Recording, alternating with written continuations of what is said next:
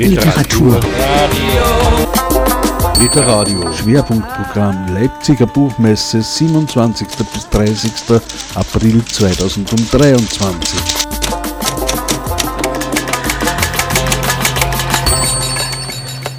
Herzlich willkommen auf der Literariobühne Robert Prosser. Du bist mit deinem neuen Roman Verschwinden in Lawinen hier.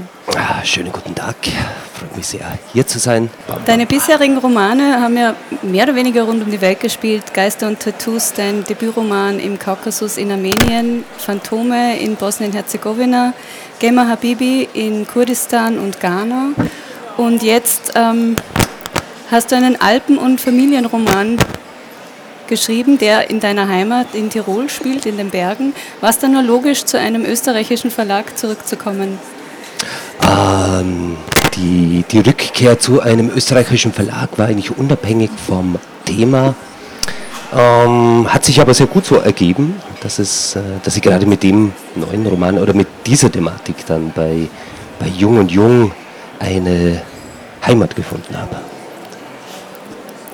Äh, der Protagonist in Verschwinden in Lawinen ist Xaver, ein ähm, Anfang Mitte 30-jähriger gelernter Koch, der ähm, bei einem Lift arbeitet und sich so am Land eingerichtet hat im Dorf, dass, dass es für ihn passt. Also er ähm, ist auch Schauspieler im, im Dorftheater. Und ich würde vorschlagen, ähm, du stellst ihn gleich einmal direkt vor mit einem Auszug aus dem Anfang vom Roman. Ah, Gott, passt. Genau, also ich trage euch ein paar Passagen vor aus dem Buch. Äh, ganz der Beginn der Geschichte. Ah, genau. Wenige Stunden waren seit der Lawine vergangen. Am Himmel kreiste ein Reiher. Durch Wolkenfetzen fiel die Abendsonne in flachen Strahlen. Wind brachte Bewegung ins Tal, Schneewirbel, flirrendes Licht. Das anfängliche Gerücht, oder vielmehr war es eine Beobachtung gewesen, ein Rettungshubschrauber zwischen zwei Gipfeln, das Rattern aus der Ferne kaum hörbar, hatte sich rasch bestätigt. An einer abgelegenen Flanke des Greiz, dieses höchsten Berges, seien zwei Skifahrer verschüttet worden, Jugendliche aus dem Ort. Und schließlich erreichte Xaver die Nachricht, dass es sich um seine Nichte und ihren Freund handelt. Wie kann man nur so leichtsinnig sein? Da dachte er in hilflosem Ärger, aber, sagte er sich dann, was nicht verständlich. Knapp vor Frühlingsbeginn eine der letzten Gelegenheiten, die eigene Spur in einen Hang zu zeichnen. Von der Terrasse des Hotel Tirol reckte ein Mann neugierig den Kopf zur Kirche, fotografierte die am Vorplatz versammelten Menschen. Hier der Tourist, der ahnte, dass sich etwas Besonderes zutrug. Dort die Einheimischen, die Soldaten, als gäbe es ihren Beobachter nicht. Xaver querte die Straße und trat in die Menge. Das gesamte Dorf schien sich eingefunden zu haben.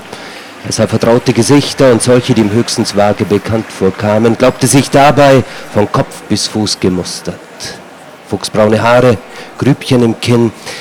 Ist das nicht der da tönte die Turmglocke und die Gespräche wurden zu einem Whisper. Nachmittags war ein Spital der nächstgelegenen Stadt gefahren. Bleich und schmal, ausgebrannt zu einem flüchtigen Rest, hatte ihn seine Schwester erwartet. In ihren Augen etwas Fremdes, Neuartiges, Angst, begriff er. Danke, dass du kommst, sagte sie, aber es dürfe kein Besuch auf die Station. Sie sprach vom Schädeltrauma, der gequetschten Lunge, dem Halswirbel. Und er hatte sie umarmt, ihr Flüstern im Ohr, sie dreh fast durch. Die eigene Tochter auf der Intensiv und der Bub nach wie vor vermisst. Das wird, hatte er gesagt, wird sicher alles wieder gut. Was für idiotische Phrasen. Stehen, knien, sitzen. Aus allen Mündern Amen. In der ersten Reihe saß die Familie des abgängigen Jungen und das Rascheln der Kleidung in ihrem Rücken, das Murmeln bewies ihnen die vereinte Unterstützung zur Kommunion, bildeten sich zwei Reihen. Eine vor dem Pfarrer, eine vor dem Diakon. Am Weg zurück glaubte Xaver sich wieder von links wie rechts betrachtet. Er blickte zu Boden, löste mit der Zunge die Hostie vom Gaumen. Er dachte an die Lawine, an dieses Phänomen und was es bedeutet, dieses Knacksen. Als ob ein jagendes Wesen durchs Gebüsch bricht. Dieser Riss im Schnee. Sekundenschnell wächst daraus eine Gewalt, die runterstürzt und alles frisst. Auch die Luft zum Atmen. Der Pfarrer machte das Kreuzzeichen über dem Altar und die Gemeinde erhob sich und strömte hinaus. Durch die Tür zur Sakristei kam eine dunkel gekleidete Gruppe, die Familie des Jungen. Ein Kind von etwa zehn Jahren hatte dieselben hohen Wangenknochen, bestimmt war es der kleine Bruder. Rasch wandte Xaver sich ab. Schon im Spital hat er nichts Sinnvolles hervorgebracht. Was gäbe es nun zu sagen? Danke mal fürs Zuhören. Dankeschön. Für alle, die dich jetzt nicht live sehen, sondern im Radio oder online hören, ähm, sagen wir dazu, dass du ja nicht vorliest, sondern vorträgst. Ähm, du hast auch schon deine Diplomarbeit zum Thema literarische Performance geschrieben. Wann, war dir das schon immer klar, dass es dich dahin treibt oder dass ähm, das, das Schreiben, das Lesen in der Performance liegt? Äh, also immer, es war schon immer ein, vielleicht nicht ein wesentlicher Aspekt, aber doch ein mir wichtiger äh, Aspekt des, des Gesamten, auch, also der, der literarischen Arbeit auch. Ähm, also am Anfang eher so dieses Mitdenken oder die, die Neugier drauf, ließe sich ein Text auch aufführen? Oder wie, wie kann ich den sprechen? Was kann, ich, was kann ich auf einer Bühne mit, einem, mit dem eigenen Text machen? Ähm, und das hat sich eigentlich im Verlauf der letzten vier, fünf Jahre äh, ist es immer wichtiger geworden. Also mit dem vorletzten Roman Phantome, das war eigentlich der erste, wo ich mir das eigentlich von Anfang an probiert habe, äh, umzusetzen für die Bühne. Also eine Performance daraus zu machen.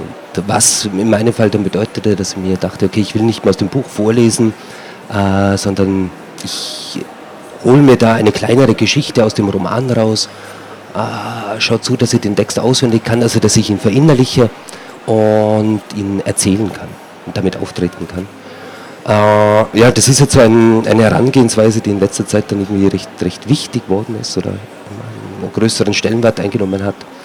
Und seit zweieinhalb Jahren arbeite ich sehr eng mit einem Schlagzeuger zusammen, Lan Sticker heißt er. Und das ist ja, hat sich jetzt eigentlich sehr verflochten. Also wir haben jetzt zum Beispiel mit dem letzten Buch Gemma Bibi das dann schon so als Duo auf die Bühne gebracht. Ähm, und jetzt bei Verschwinden in Lawinen sobald das Manuskript fertig war, sind wir eigentlich in den Proberaum gegangen und haben ja, genau, geschaut, dass wir uns da äh, jetzt auch gemeinsam Schlagzeugstimme, Erzählung, Aufführung, eine, eine neue Lesart rauskriegen für, für die Live-Auftritte. Und in der Sprache geht es ja auch sehr um den Rhythmus immer. Äh, hat sich das Schreiben hm. dadurch auch verändert oder schreibst du auch schon in, im, oh. mehr im Hinblick darauf, dass das performt, performt wird? Na, gar nicht so. Ich, ich glaube, das ist etwa, vielleicht, das ist mir irgendwie geblieben, ich war äh, früher in meinen Jugendjahren sehr aktiv im, im Hip-Hop. Und also irgendwie auch so, ich würde sagen, so als Künstler irgendwie schon durch die, durch die Hip-Hop-Szene sozialisiert worden und geprägt worden. Und da geht es halt sehr stark auch um den Rhythmus. Ähm, also auch wie man eben, wie man rappt, wie man, wie man auftritt und was man mit einem Text machen kann. Äh, und ich, ich weiß nicht, irgendwie habe ich mir in dem äh, in dieser Herangehensweise immer schon sehr wohl gefühlt und ähm, ist mir irgendwie geblieben. So, aber es ist also eher ist es so, dass man schreibt und es eignen sich ja nicht alle Texte dann dafür oder auch nicht alle, alle Passagen eines Romans, aber man mir kommt vor ihm Schreiben, man spürt es dann irgendwie, dass man denkt, okay, das ist jetzt schon, keine Ahnung warum, aber das ist so in einem Stil geschrieben dann, diese Passage. Aus der kann ich was machen, da ist äh, die Melodie oder der Rhythmus stärker drin als in anderen Passagen. Und vielleicht auch so eine Frage, ist eh spannend, also wie man es variiert auch. Ähm, dass immer dieser Rhythmus oder immer eine gewisse Sprachmelodie auf 180 Seiten äh, wäre zu viel, wäre mhm. vielleicht auch zu langweilig. Es eher, geht dann eher darum, um was den Inhalt betrifft, dann eben auch die Form, also zu schauen, wie kann ich es durchrhythmisieren, mit welchen Arten von Melodien arbeite ich in der Sprache. Ja. Dann kommen wir zurück zum Inhalt. Das ähm, ist eben diese Lawine, die titelgebende ähm, zu Beginn des Buches und die Geschichte funktioniert dann auf, äh, auf sehr vielen Ebenen. Also ähm, es wird auch in der Vergangenheit einfach viel ausgegraben und du hast schon angesprochen, da gibt es auch diesen Dualismus zwischen dem Einheimischen und dem Gast, dem Touristen. Ähm, wie hast du das persönlich erlebt? Du bist ja in Tirol aufgewachsen. Ah, Ja, irgendwie, wie, wie habe ich es erlebt? Also ich, ich, war dann schon, mm, sobald ich die Matura gemacht habe, mit 19, 20, bin da sehr schnell abgehauen, mm, abgehauen aus dem Dorf, aus Tirol. War dann gute 15 Jahre weg. Ähm, diese, diese, ja, ja, diese Flucht eigentlich, das, das hat schon gebraucht. Auch diese Distanz dann, äh, über 15 Jahre einfach nicht dort zu sein, diesen diese Trennung zu machen. Irgendwie, weil es ja doch eh ganz klassisch ist. Also man wächst halt in dem Bergdorf auf, es ist äh, sehr eng, landschaftlich und gesellschaftlich. Ähm, war dann nötig, dass ich wegkomme. Mittlerweile lebe ich wieder dort, seit drei, vier Jahren und muss sagen, ich lebe jetzt wieder sehr gerne dort.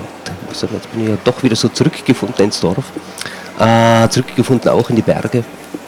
Also als Raum, als, als Landschaftsraum schätze ich das schon sehr. Ähm, aber meine, es war dann schon, meine, da kann man einfach sehr, sehr viel erzählen drüber. Also mir ging es dann in dem Buch vor allem darum auch, ähm, so die, all diese, diese Klischees und Stereotype zu durchbrechen, die auf Tirol lasten. Also mir ist es selber oft aufgefallen, kaum sagt man, dass man aus Tirol kommt, dann wird man gleich so was als Naturbursch wahrgenommen und jeder hat so Vorstellungen im Kopf und Wintersport und Skifahren. Äh, und ich habe selber auch als Skilehrer gearbeitet ähm, während der Schule und Studium und weiß, also man muss sich da wahnsinnig aufpassen, dass man nicht zu, zu einem Klischee wird auf zwei Brettern. Also das geht wahnsinnig schnell, dass man äh, diesen, dieser, dieser Vorstellung dann auch entspricht, die sehr, sehr viele haben, die nach Tirol kommen zum Urlaub machen. Oder das glaubt doch, die, diese Freiheit in die Bergen und äh, die, die, die Ungebundenheit, die es da gibt. Also ich meine, das sind ja alles so diese Bilder, die ja von der Tirol-Werbung vor allem geprägt sind. Ähm, und ich glaube, da kann man, ich fand es dann spannend, da anzusetzen und zu schauen, okay, was ist eigentlich hinter diesem, was existiert, welche Art von Tirol existiert hinter diesen, diesen Klischees und hinter diesen, ja, schon sehr, sehr eingeprägten Bildern. Eben, und das, das finde ich, brichst du ja und ähm, reduzierst du ja auch sehr schön. Ähm, und das, diese Rückblende spielt ja in den 90er Jahren. Da glaube ich, war diese gespielte ähm, Ursprünglichkeit, die man eben aus der Werbung kennt, speziell aus der Tirol-Werbung, ja noch größer. Auch dieser Unterschied, dass man eben eine, einen Schein ähm, und eine Parallelwelt darstellt. Ähm, hat sich dann in deinem Empfinden etwas geändert, auch im Verhältnis vom Gast zum Einheimischen? Na gut, gute Frage, gute Frage. Ähm also mir kommt vor, so in den 90ern, so aus meiner Erfahrung, also ich komme aus Alpbach, Tiroler Unterland ist das, äh, Paralleltal zum Zillertal, Kitzbühel, diese Region. Und äh, ich würde sagen, in den 90ern war es schon so, äh, fast jedes Haus war eine Frühstückspension. Also man war eigentlich den, äh, den Gästen, den Fremden sehr, sehr nah, nachdem sie auch im eigenen Haus waren. Man hat, würde ich sagen, versucht, äh, ja, eine, eine, gute Zeit zu bereiten. Also auch so quasi ein, ein, ein Theaterstück aufzuführen. Und ähm, ich würde sagen, das hat sich in, bis jetzt 20, 25, 30 Jahre später insofern sehr professionalisiert. Also jetzt gibt es einfach diese sehr großen Hotels. Äh, es ist um einiges mehr geworden, also es kommt ein sehr, sehr, äh, ein sehr großer Strom an Touristen, der, der nach Tirol kommt. Sehr, äh, also es passiert sehr viel. Ähm, aber vielleicht nicht mehr so diese Nähe, die es gibt, oder so, dass man so, so nah dran ist, sondern eher ja, eine Art von, das Geschäft ist einfach größer geworden, würde ich sagen, noch, noch umfassender. Ja, also auch wie die, wie die Skigebiete auch immer größer mhm. werden, äh, genauso wie die Hotels. Es ist etwas aus dem Privaten vielleicht ausgelagert. Genau, ja. Und das war bei dieser Hauptfigur, den Xaver, habe ich eigentlich versucht, das irgendwie so nachzuvollziehen. Also jemand, der so in den 90ern aufwächst, äh, wo, äh, wo man dem, mit dem Tourismus noch sehr, sehr viel, alle Familien sehr viel zu tun hatten. Wir sind in diese Jetztzeit, ähm, wo der im, im, Tourismus einfach Möglichkeiten findet, auch sich, sich durchzuschlagen. Also ich würde sagen, es ist eigentlich ein sehr beispielhaftes Leben, das der führt. Also zum einen im Winter beim Liftarbeiten, ähm, ein wenig illegal schlachten, also das gibt alles so, so Tourismus oder so diese Bergdörfer bieten sehr, sehr viele Möglichkeiten, um einfach auch, auch durchzukommen. Äh, auch wenn man eigentlich in der Luft hängt und sie irgendwie zurechtzufinden versucht, auch indem man seine eigene Identität finden will oder sie bewahren will. Also gerade so in der Konfrontation mit allen anderen, die kommen, also mit dieser weiten Welt, die in die, in die Täler ein, einreitet oder durchrast, auch wie eine Lawine.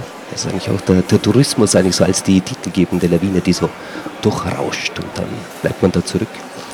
Ähm, genau, aber irgendwie diese Xaver, schätze ich, wäre vielleicht also in meinen Augen so eine, äh, eine Existenz, die für Tirol in der Jetztzeit recht beispielshaft ist. Mhm. Ja. Genau, apropos zurückbleiben in, in, Lawinen, also wir erfahren, dass die Nichte von Xaver versch also verschüttet wird mit ihrem Freund, die wird gefunden, der Freund bleibt abgängig. Ähm, und der zweite Erzählstrang ist dann diese Rückblende in die, auf eine Suche nach dem Großvater, der verschollen war. Ähm, und ich glaube, das war, ist ja sogar eine autobiografische Geschichte oder beruht auf einer wahren Tatsache. Echt? Woher weißt du das?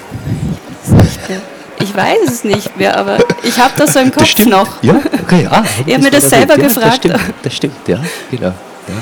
Na, das Ding ist, also ich, war, ich, ich, ich finde, ich mag diesen Roman, muss ich sagen. Also der ist mir irgendwie sehr nah, nachdem sie in, in Tirol spielt und so. Also andererseits aber auch, ich glaube deswegen, weil er ähm, irgendwie ist es auch das Buch, wo ich mir das meiste ausgedacht habe im Vergleich zu den anderen Romanen davor, die sehr auf Recherche basieren. Und bei dem habe ich es aber so gemacht, ähm, ich glaube, wie es in vielen Familien und vielen Gegenden ist, in, in so einem Tiroler Dorf halt auch, äh, wie soll man sagen, Gastgewerbe, äh, Bauerntum, also das ist quasi so der, der familiäre Hintergrund, äh, dass eigentlich sehr, sehr wenig gesprochen wird oder es wird sehr wenig erzählt. Oder wenn, dann nur in Form von, von Anekdoten ein paar so Geschichten, die dann immer wieder kommen, aber was da wirklich dahinter steckt, wie es einem wirklich geht oder was in einer Familie passiert ist, das weiß man eigentlich nicht. Und das ist etwas, was mich immer sehr, sehr lang beschäftigt hat, diese Art von Schweigen, die in diesen Anekdoten drinsteckt. Und äh, ja, eine Motivation für dieses Buch war dann auch, dass ich mir dachte, okay, also jetzt habe ich selber zwei Kinder, ähm, zwei, zwei, zwei Buben und dachte mir, ich würde eigentlich gerne mal quasi für die eine Geschichte schreiben. Und zwar so kann eine, oder wie soll man so sagen, eine, eine Geschichte ihnen, ihnen irgendwie anbieten können. Also wenn sie größer sind und sie wollen das lesen, einfach, dass sie dann mitkriegen, okay, das ist eigentlich so... Eine Herkunftsgeschichte. Genau, auch, genau. Ja. Das war eigentlich so die Familie oder das ist so diese Zeit gewesen, 90er, frühen 2000er, quasi so, wie ich aufgewachsen bin. Und, so. und ein wenig einfach mehr erzählen auch als diese, diese Anekdoten. Und ich habe es dann so gemacht, dass ich eigentlich sehr viel aus der eigenen Familie umgedreht habe. Also es ist dann alles immer, es ist für mich selber dann ein bisschen ein Spiel geworden, dann alles irgendwie so insofern zu, zu vertreten oder immer so einen gewissen Dreh zu geben. Dass es nicht so ganz nah an der Wahrheit dran ist, aber äh, doch so dorthin weist. Und aus diesem Ganzen ist dann eigentlich diese sehr persönliche und doch auch sehr, sehr fiktionale Romanhandlung geworden. Und im Kern dieser verschwundene Großvater, das, ja genau, das ist eigentlich die eine Sache, ähm, die, die unverändert ist. Also die halt wirklich so aus, aus meiner eigenen Vergangenheit kommt, äh, wo die jünger war, als, im, also ich selbst, wie er verschwunden ist, ähm, äh, war jünger. Also ich war damals zehn Jahre alt, als mein Großvater nicht mehr zurückkam aus den Bergen. Äh, wir waren uns sehr, sehr nah und also es hat in diesem Fall dann sechs Wochen gedauert, bis man ihn wiederfand. Ähm, also er war einfach am Rückweg von irgendwo und ist genau, am Berg Genau, wollte verschollen. aus dem Zillertal zurück ins Alpbachtal wandern und ist aber nie zu Hause angekommen. Man weiß nicht genau, was passiert ist, vielleicht ein Herz, äh, vielleicht ein Herzinfarkt oder er ist abgestürzt. Und so schwierig war dann nicht mehr so ganz nachzuvollziehen, was geschehen ist. Ähm, aber diese sechs Wochen, glaube ich, waren dann doch so die sehr, sehr prägende Zeit meiner, meiner Kindheit. Mhm. Und auch überhaupt der Familie. Also das war so die doch eine recht große Tragödie. Und aus, ja, genau aus diesem Schicksalsschlag eigentlich, der steckt so im Herzen drin, dieses Buches. Genau. Dachte mir, ich war also auch so als kleine Verneigung vor meinem Großvater und weil das auch eine Geschichte ist, die ich da schon meinen Söhnen gerne erzählen würde. Ja, ist ja auch eine sehr einzigartige Geschichte. Oh. Und hast du dann in dieser Sprachlosigkeit ähm, konkretes Gespräch gesucht und, und schon in der Familiengeschichte recherchiert? Ähm, ja, schon immer. Es war, weil das halt doch so, ich würde sagen, 94 passiert ist und es in diesen in dieser sehr, sehr langen Zeit seither, ich glaube, haben sie dann schon so gewiss eben auch so äh, diese Geschichte ein wenig ist ein wenig fixiert worden, also da, was damals passiert ist und so. Und man musste, ich habe dann schon versucht, auch mit meinen Tanten und mit meinem Vater da ein wenig nachzubohren. Und äh, obwohl ich, ich glaube, das war eher, mir war es dann wichtig, das irgendwie so als Anstoß zu sehen, um selber wieder diese Erinnerung wachzurufen an diese damalige Zeit.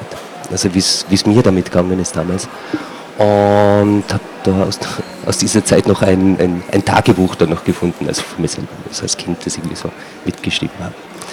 Du warst ja auch als zehn, ich glaube, da ist die Erinnerung ja, kann, kann da leicht verblassen. Ja, eben, genau, genau, ja, aber es ist irgendwie so dieses Gefühl irgendwie war noch da, so ein Ding. Und äh, was im Buch dann auch vorkommt, also wo ich dann ein wenig nachrecherchiert habe, ähm, äh, es kommt doch diese Figur des Anhebers vor. Also, wie soll man sagen, so eine Art von Wunderheiler, was in, im Tiroler Oberland jetzt nicht so, interessanterweise nicht so geläufig ist, im Tiroler Unterland aber schon. Ähm, quasi, also eh so ältere Männer und Frauen, an die man sich wenden kann bei verschiedensten Gebrechen. Ähm, ist eine Art von Volksmedizin und ich würde sagen, die in, im Unterland jetzt schon recht, also ist keine große Sache, das kann man einfach machen, da ruft man an oder geht hin und der oder diejenige hilft einem dann. Und es war zum Beispiel bei meinen Großvatern auch so, dass man irgendwie, nachdem niemand ihn gefunden hat, weder die Polizei noch die Feuerwehr und auch die privaten Suchtrupps nicht, äh, ist man dann auch zu so einem Anheber gegangen, zu so einem Wunderheiler, der das dann ausgebändelt hat. Ähm, das, wollte, das ist so eine Figur, irgendwie, wo man dachte, ist in Tirol sehr geläufig, aber nicht wirklich bekannt nach außen hin. Also das ist eigentlich so ein Aspekt Tirols, der eigentlich auch vom Tourismus noch nicht so ausgehöhlt worden ist. Und äh, man dachte, das ist eigentlich eine gute Figur, aus dem würde ich gerne etwas machen oder so diese Figur einzubauen auch. Da hätte ich versucht nachzurecherchieren. Ähm, das hat aber eigentlich funktioniert das gar nicht. Also es ist super Leute und so, und das ist ganz interessant, aber wenn man da mehr wissen will und so ist also, na, wird das abgeblockt. Man spricht da nicht so wirklich drüber, wie das geht.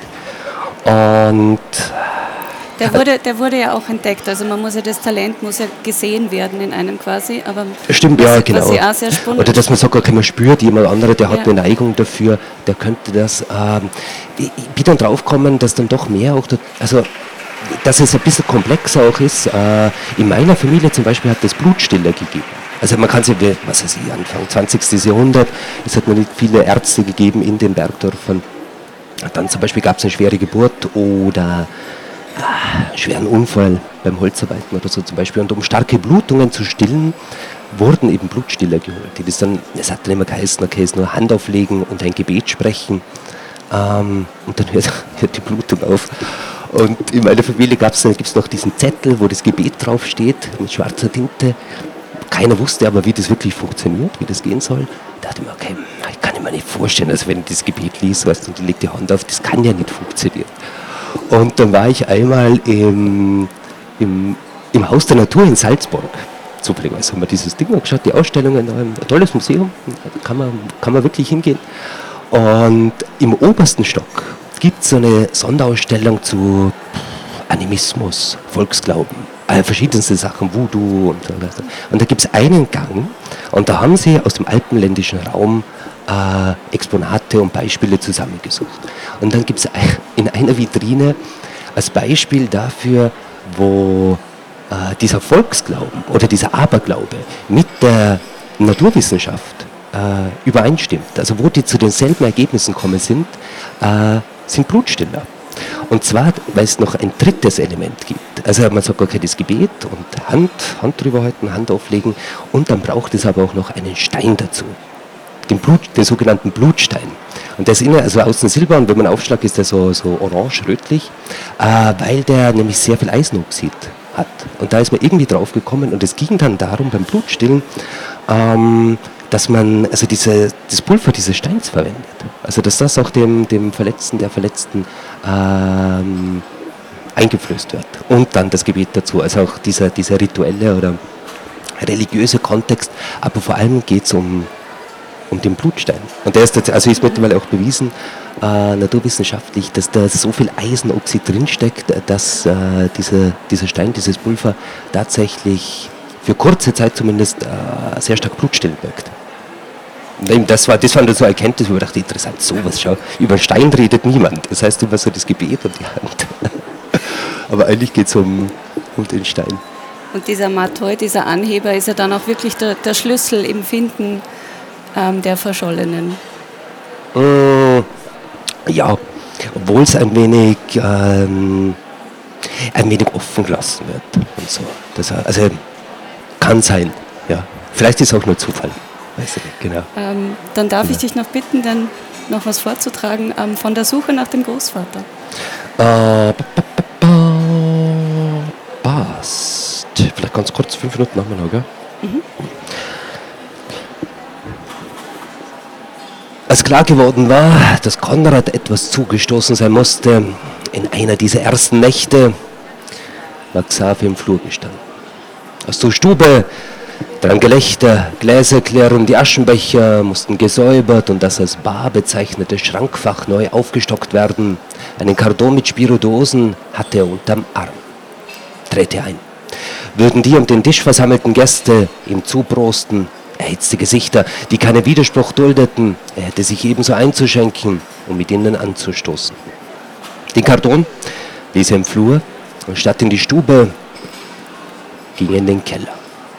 Die Werkstatt Konrads, im Licht der Neonröhre, am Haken seiner Strickjacke, ein wespenkofelgraues Kleidungsstück. Alt die Maschinen und die Hobelbank, alt das Knarzen der Dielen.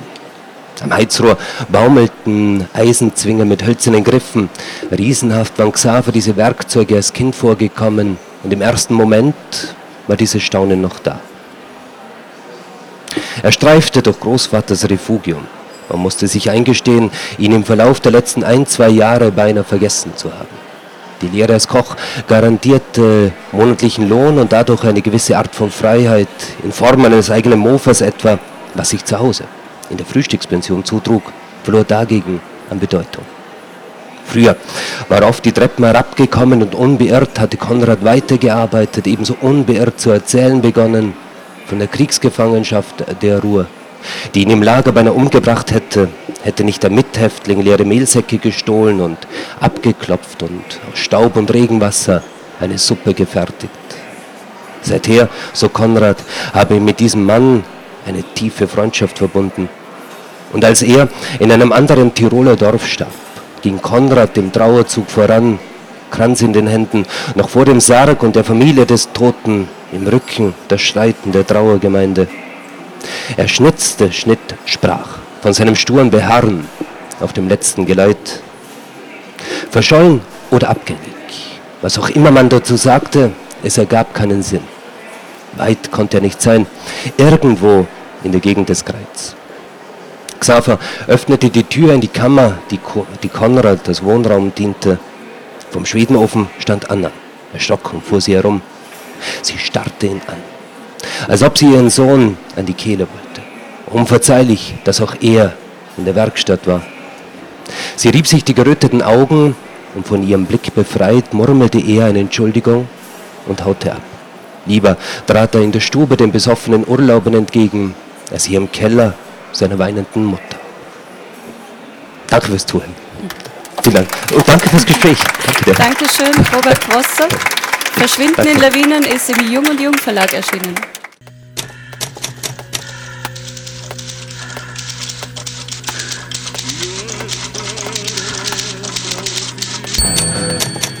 Literatur. Literadio. Schwerpunktprogramm Leipziger Buchmesse 27. bis 30. April 2023. Detailinfos, Programm und Webradio auf www.literadio.org. On Air zu hören bei Bürgerradios in Österreich, Deutschland und der Schweiz.